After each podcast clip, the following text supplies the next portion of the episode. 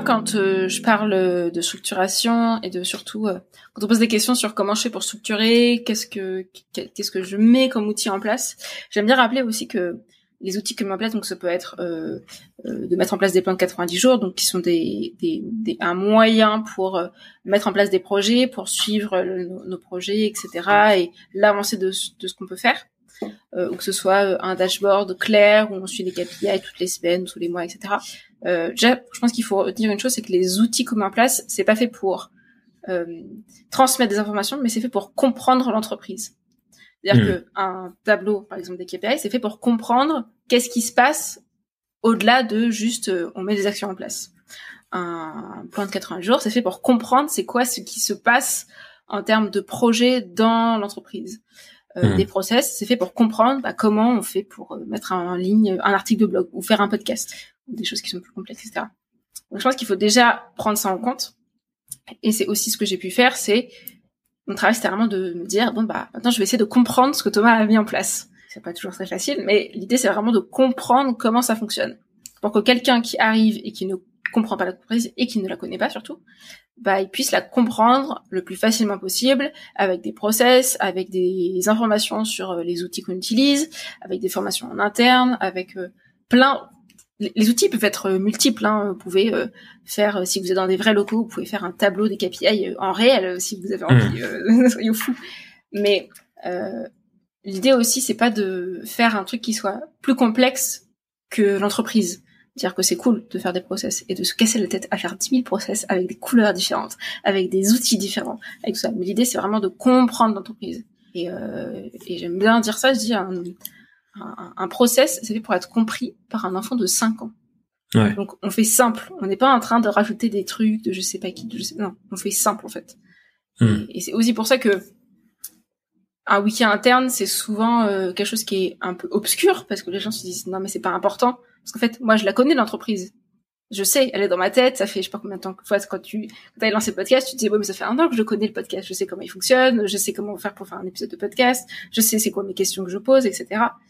Mais euh, l'idée, c'est vraiment de faire comprendre l'entreprise à son, à ses collaborateurs, à ses stagiaires, si vous en avez, euh, alternants, etc. Plutôt que de euh, mettre des informations qui vont pas être réellement nécessaires en soi.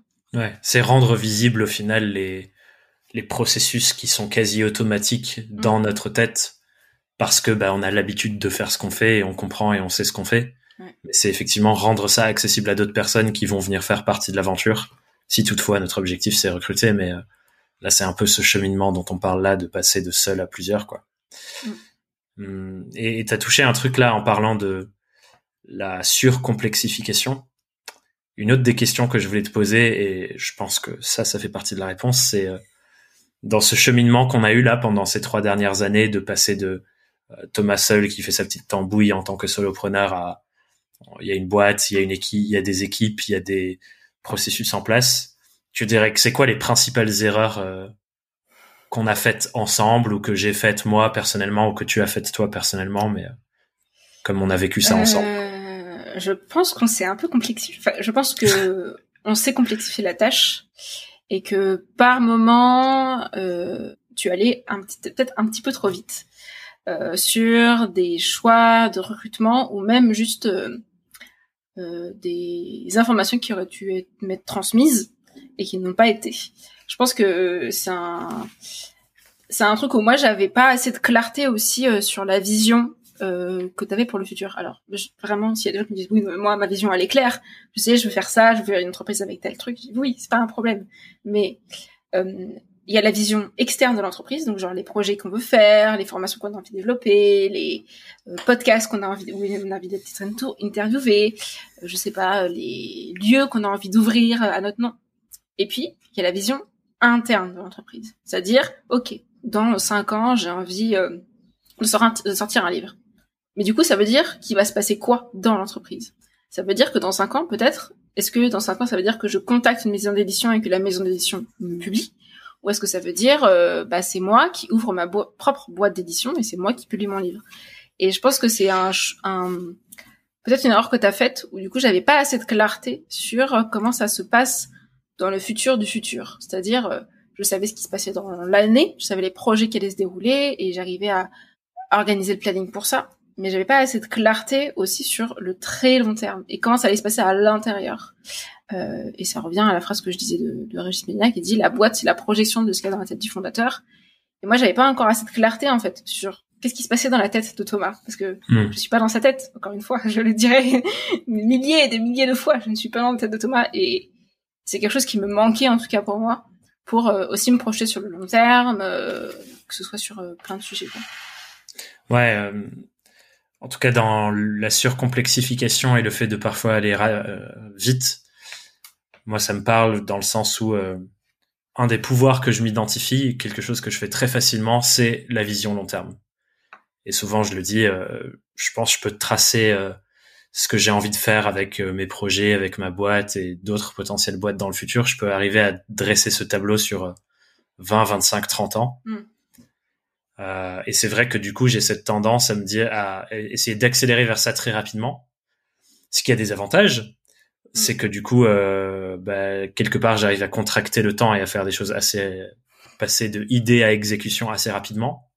Et en même temps, ça a des inconvénients euh, qui sont, par exemple, la surcomplexification de certains endroits parce que j'ai envie d'être plus loin que la réalité du moment, mm. Euh, qui sont quelque chose que j'ai beaucoup vécu euh, ces six, neuf derniers mois et dont tu as été témoin euh, dans la boîte, qui est le surinvestissement, notamment financier, mais aussi énergétique où j'essaye de vivre trop tôt dans le futur, quoi. Et ça, je sais que c'est un de mes un de mes pouvoirs de voir facilement la vision long terme et de chercher à l'incarner vite. Et en même temps, ça a des inconvénients et je pense qu'il y a eu pas mal d'erreurs de structuration qui ont été liées à à ça, quoi. Vivre dans le futur alors que bah faut pas oublier que il y a des étapes avant d'y aller. Je peux te poser une question? Je peux. Ouais, bien sûr. parce que c'est un peu, c'est un peu mon interview aussi. Je, je... Bah quelque part, c'est c'est plus une conversation qu'autre chose. Donc, euh, comme tous les euh, épisodes. Que, euh, si tu devais, euh, alors je dis pas, si tu devais pas, bien avec moi, mais si tu devais peut-être prendre un pas en arrière et si tu te pouvais remonter le temps, est-ce qu'il y a des erreurs que toi t'as faites que tu ne referais plus? Euh, que ce soit dans les trois ans, mais juste aussi dans, le moment un peu charnière que tu as vécu cette année je sais pas si c'est des choses que je referais plus, parce que moi j'ai beaucoup ce truc de me dire, ben tout ce que je fais m'apprend plein de choses. Donc là, par exemple, je parlais de surinvestissement, la période, le dernier trimestre de l'année 2022 et tout le premier semestre de l'année 2023, la majorité du temps, on a dépensé plus que ce qu'on a fait rentrer de chiffre d'affaires tous les mois. Et ça, c'est allé avec une stratégie de d'investissement sur laquelle j'ai accéléré en fin d'année dernière, qui a eu avantages et inconvénients un des avantages, c'est que j'ai énormément appris en tant que gestionnaire de boîte. Donc, j'ai passé beaucoup de temps dans euh, mes outils de pilotage financier. Enfin voilà, j'ai appris énormément sur cette dimension-là. J'ai appris aussi énormément sur moi parce que mon système nerveux a vrillé complet à partir d'un certain niveau d'investissement. Euh, donc, j'ai appris des choses sur euh, moi, le stress. J'ai jamais été une personne stressée, mais j'ai été beaucoup stressé à cette période-là. Donc, j'ai découvert des choses sur moi. Donc, c'est plein d'avantages et je voudrais pas les troquer parce que c'est des compétences hyper importantes pour le futur. Mm. Euh, donc je sais pas si je changerai des choses, mais en tout cas certaines des choses que j'ai compris sur moi et sur ma boîte, il y en a une qui est très intéressante, c'est que euh, comme mon métier c'est un métier de formation, de transmission et d'accompagnement, il y a toujours cette part de moi qui a envie de un peu prendre les gens sous mon aile, les aider à, à s'améliorer, à devenir meilleurs. Euh, et ça, c'est génial quand c'est pour les clients.